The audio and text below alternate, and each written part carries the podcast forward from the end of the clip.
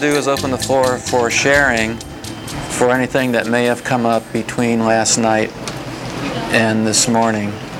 You have something you want to share? We're, we're just going to take a few minutes for this, and then we're going to get into the the physical stuff. But go ahead. As far as love, I, I feel like I got my money's worth already. It's like this um, relationship. Come on over. This relationship I was in, and I broke up. It was, it was really painful, and I broke up back in. Uh, I mean, I guess I was broken up three years ago, but I didn't know it. But I knew it back in April. And um, I, like I hadn't seen him really at all in all that time. And I'm coming here, and here he is in the road behind me. and I and then I feel so empowered, you know, because like last night, and you know, then it doesn't affect me at all. And I'm I'm I'm, I'm being the observer. And then he pulled up beside me. and had this great big teddy bear that I just bought yesterday that takes up my whole front seat. And I just went Hong Kong. And I felt so, it felt so great. It feels like it's, it's working.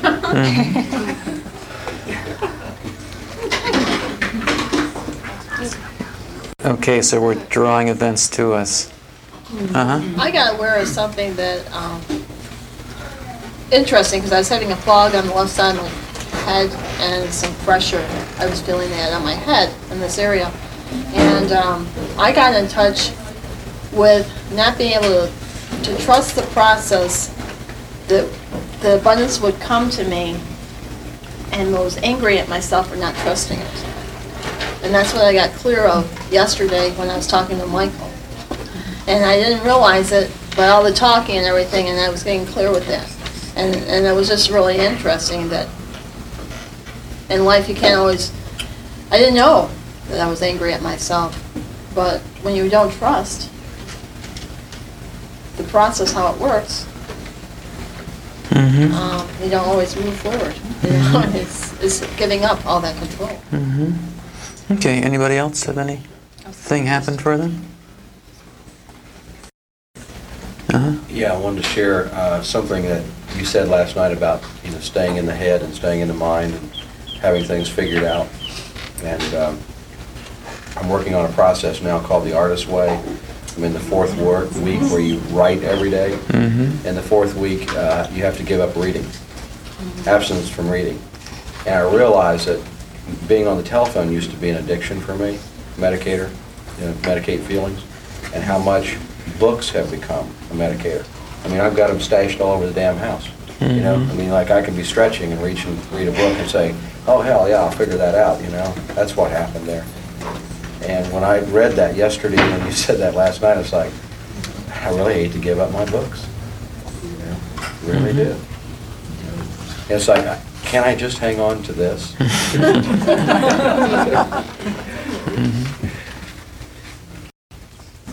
Okay, anybody else? Uh-huh.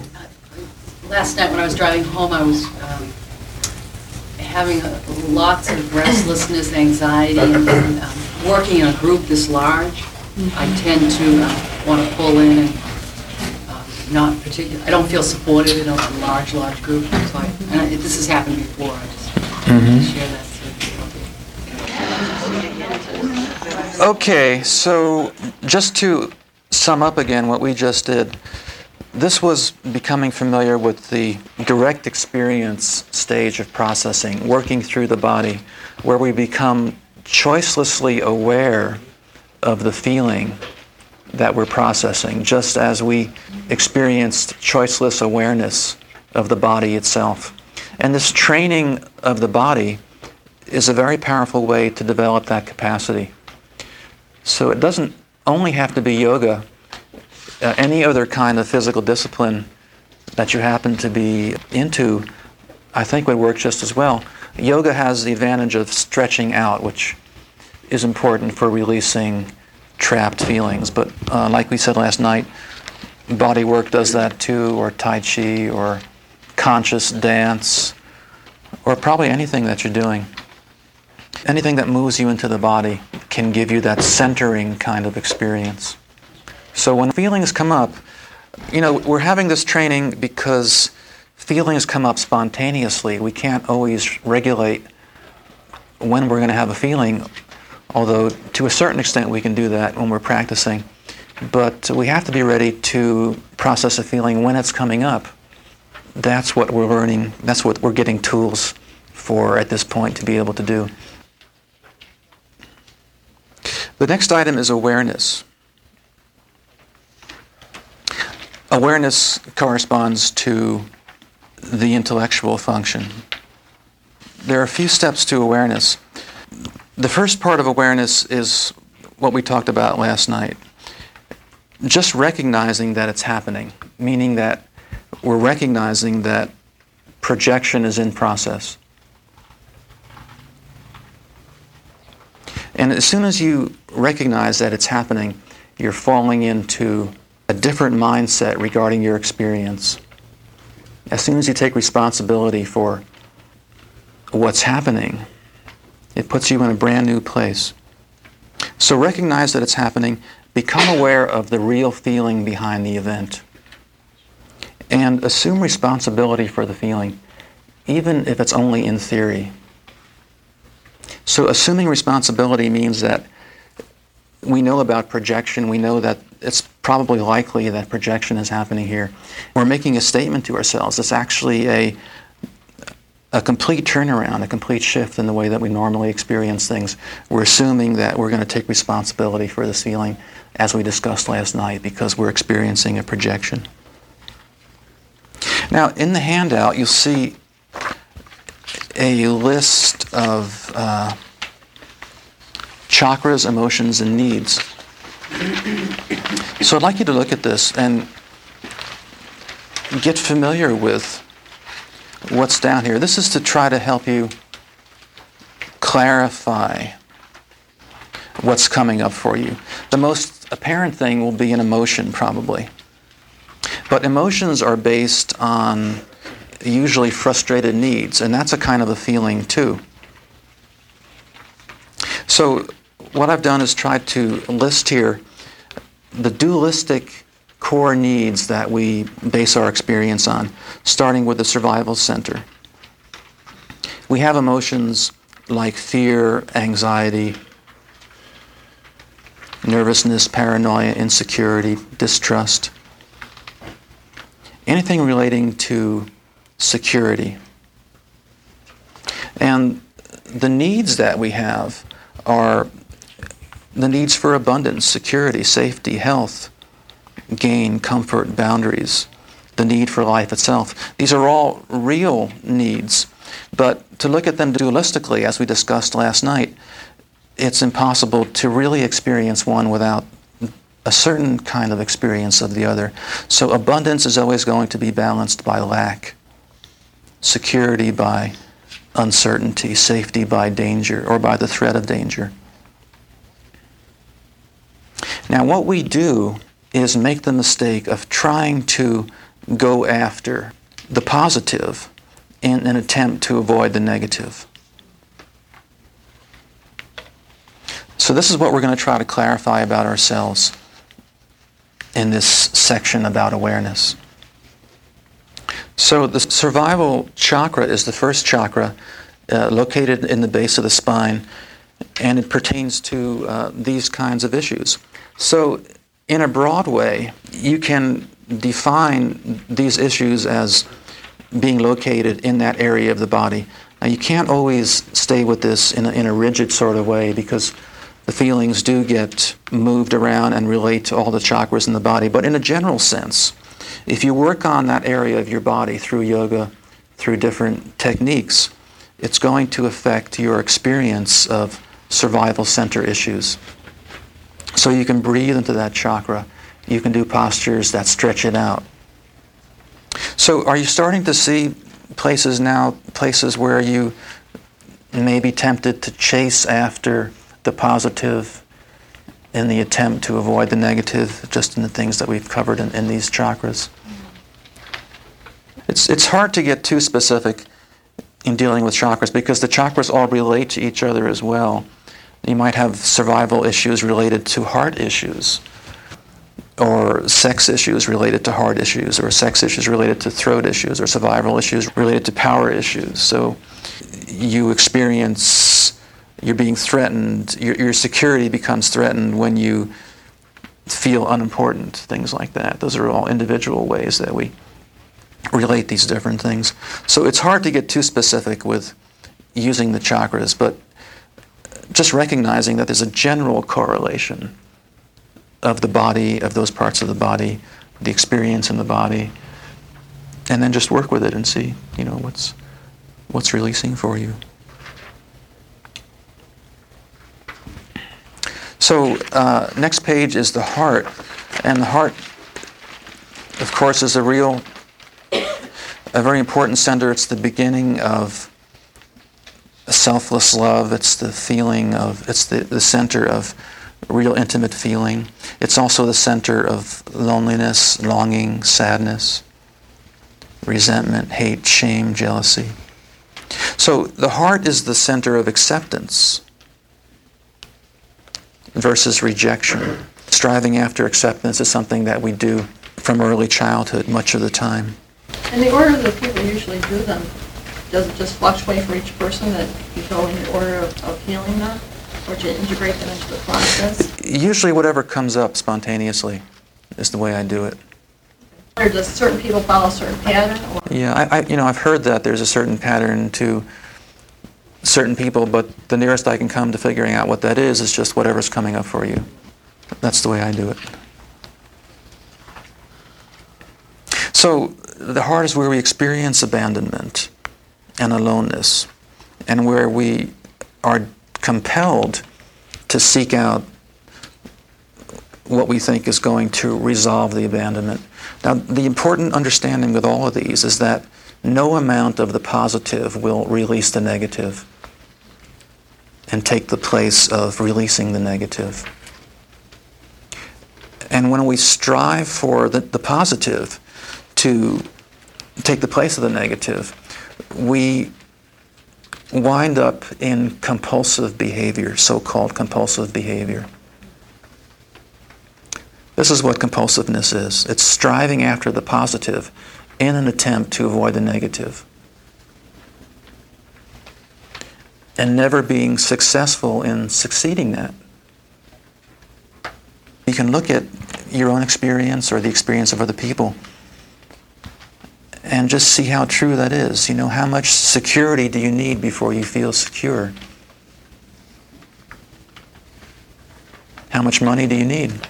And are you ever satisfied with that? If you're compulsive about sex, can you ever get enough? If you're compulsive about food, can you ever get enough? Or power. People are driven all their lives by the power center because of this feeling of insignificance that's on the inside. They keep striving after achievement after achievement. And you can spend your whole life doing this. And that sense of insignificance within is kind of, it maybe it temporarily gets satisfied by the next achievement, whatever it is, but it's only a very temporary satisfaction and it keeps coming up, keeps coming back. On the contrary, if you had no sense of insignificance to drive you compulsively towards achievement, you would be happy just as you are. So that, that's what we're striving after. It's to be happy, to be in balance without any kind of dependency on outside possessions, people, achievements. Doesn't mean that we don't have those things. Of course, when they come as a part of re- normal rewards from service or from endeavors that we have, it just means that there's no compulsive searching after. So the idea of compulsivity is one of the things that I want to stress in this section. I want to make sure everybody understands that. How we're compulsive, how we run after the positive in an attempt to escape from the negative. And we really have to face the negative and release it through processing. It's the experience, we've been talking about abandonment, it's the experience of the abandonment. What does that mean for you? If you sit in a processing meditation and your issue is abandonment, at some point you might just want to bring that up. There might be some trigger for you maybe thinking of a certain person, a certain episode. This is how you would work with this in meditation. Bring up the incident, let it trigger those exact feelings, whatever your experience is of abandonment, whatever the related feelings are sadness, anger, helplessness. And really experience those feelings from the witness. It's just allowing those feelings to be. And as they as they get the recognition, as they get heard, as was said last night, it's just being heard. As those feelings get heard, maybe for the first time, without resistance, that's when the process starts. You can think of these feelings inside yourself as, as entities unto themselves. Some psychologies even call them subpersonalities. You can identify them, you can give them names, you can think of them as children, as the inner child. All these are powerful approaches for doing the same basic kind of work. And it's your attitude towards this inner entity that's important. When you extend that sense of being heard, that sense of recognition to it, that's all it really wants. And that's normally what we deny it in all the self rejecting ways that we get into. We'll discuss self rejection this afternoon. But self rejection, briefly, is when we turn away from ourselves, from our emotional selves. We're essentially rejecting ourselves.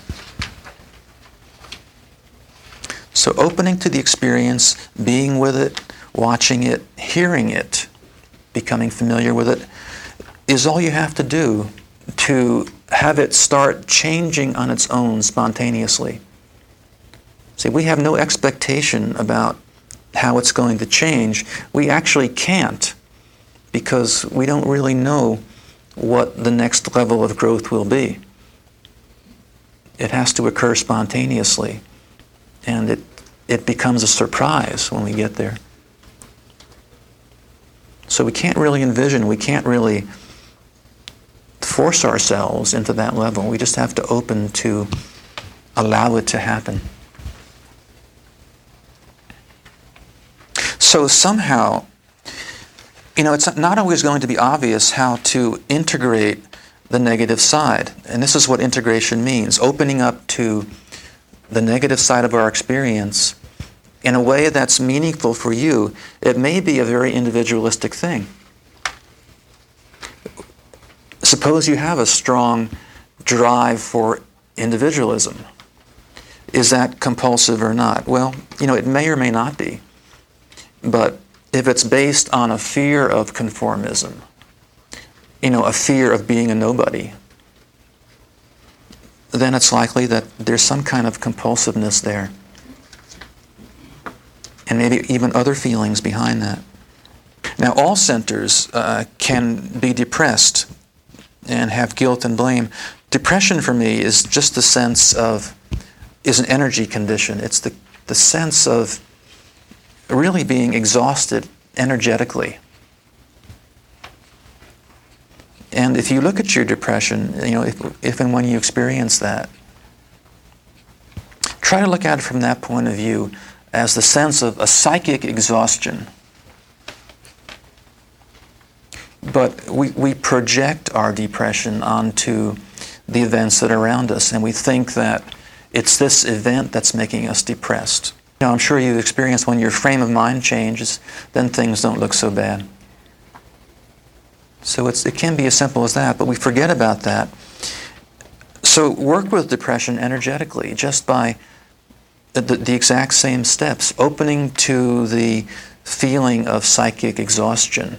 Bring in the healing energies. Use the breath. Uh-huh. Do you think um, the use of Prozac is just another example of not getting, just hiding the feelings? Yeah, dep- of suppressing the feelings, absolutely. Any any uh, mood altering drug would be suppressive in its action. And depression, I, I believe, can be suppressed and can accumulate like any other feeling so that your depression builds. Like William Styron wrote an interesting book a few years ago. Anybody read that, read that book about his personal depression? I'm sorry. William Styron, the famous writer, uh, wrote a book about his his bouts with depression a couple years ago and and alcoholism. And uh, it just seemed really clear from reading that book that his depression had built up and he was suppressing it with the alcohol. And he finally reached the point where his body would no longer tolerate the alcohol. He had severe reactions to the alcohol. And he had to face his depression the book, the story is about how he managed to do that. I forget what the name of it is. Um, William Styron, he wrote Sophie's Choice and, you know, a few other famous novels. You know, Western psychology says that depression is about anger turned inward.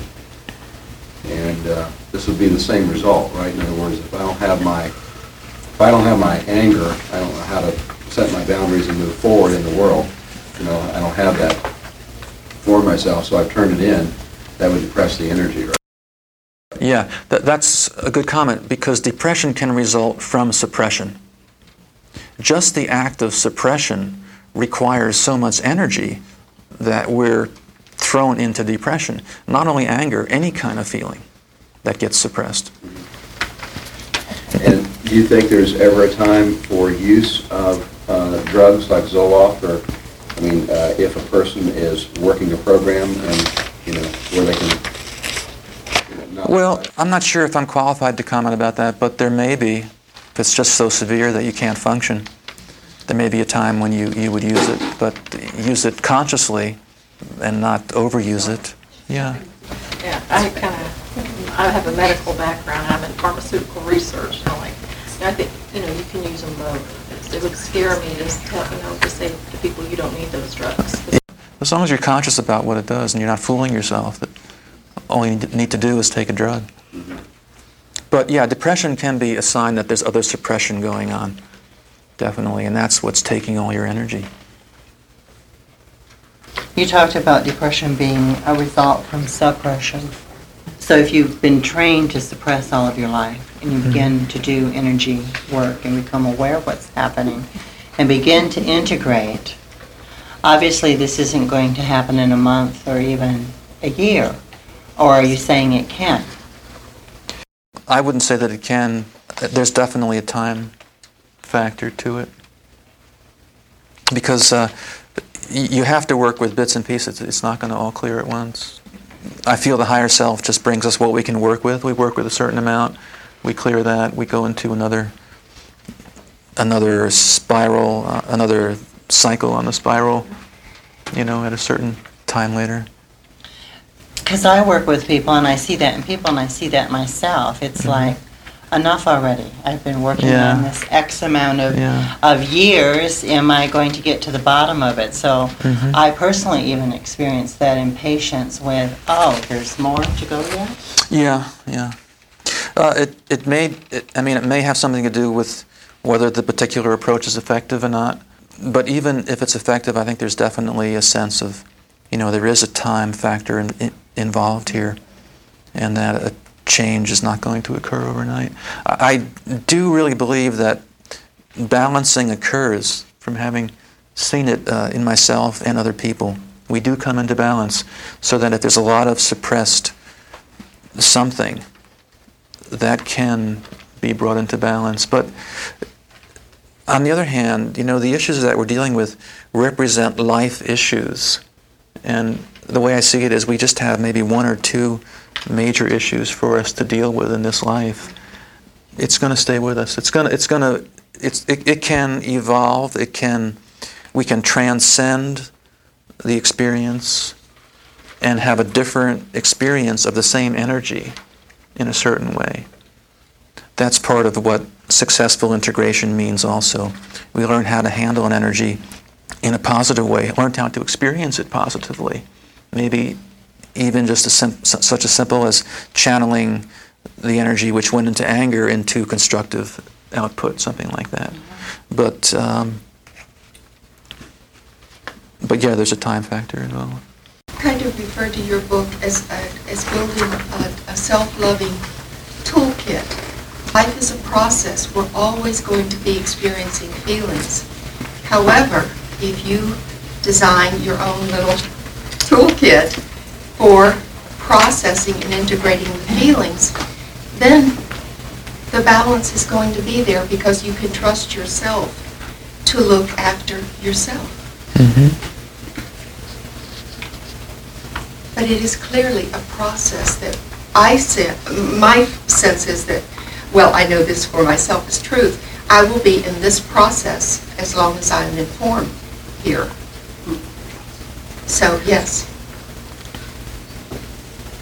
It goes on. All right, now there's some questions here which I'd like you to answer if you feel so inclined. Uh, and actually write down your answers. And then we're going to do some sharing of this in small groups. So you can choose an event that you would like to work on. We're in the awareness on the awareness page now. Probably you have an event. If it if it's a health related issue, you can work on that too. Uh, if it's health related, you would actually process the manifestation of your condition, the feelings involved in the condition, the physical feelings, and your, rea- your emotional reaction to those physical feelings. But the starting point would be that place in your body and those sensations that are coming up as a result of the condition. If it's an event regarding a relationship, you can use that. A recurring pattern that you're aware of, use that. Whatever is an important event for you to work with, or an, or an important pattern for you to work with. Now, how do you usually respond to the event? That can mean different things for different people, but what, what's your usual response to it? I lost you on the first, what is the event? What is that? It's the event that you're choosing to work on this weekend to try to obtain some clearing about. An event or a pattern that you find yourself locked into. Something that's triggering your feelings. Whatever, whatever, you th- whatever your experience is that triggers the feelings that you want to work with, that's the event or the pattern. And what are your feelings and emotions related to the, to the event? So this means you may have to do some looking behind at this point. What's the feeling that's coming up for you? Primarily, what's the negative feeling? What's the negative side of all those complementary pairs that we just looked at relating to the chakras? So this requires some searching. The initial emotion could be anger, for example, and the feeling behind that you may or may not be aware of. But if you're aware that it's because your feeling of insignificance is coming up, or your frustration, your powerlessness, if that's the feeling behind the emotion, if you can go that far with it, so go as far as you can go with identifying emotions and the feelings behind. If you're only with the emotion, then just stay with that and let processing take you deeper.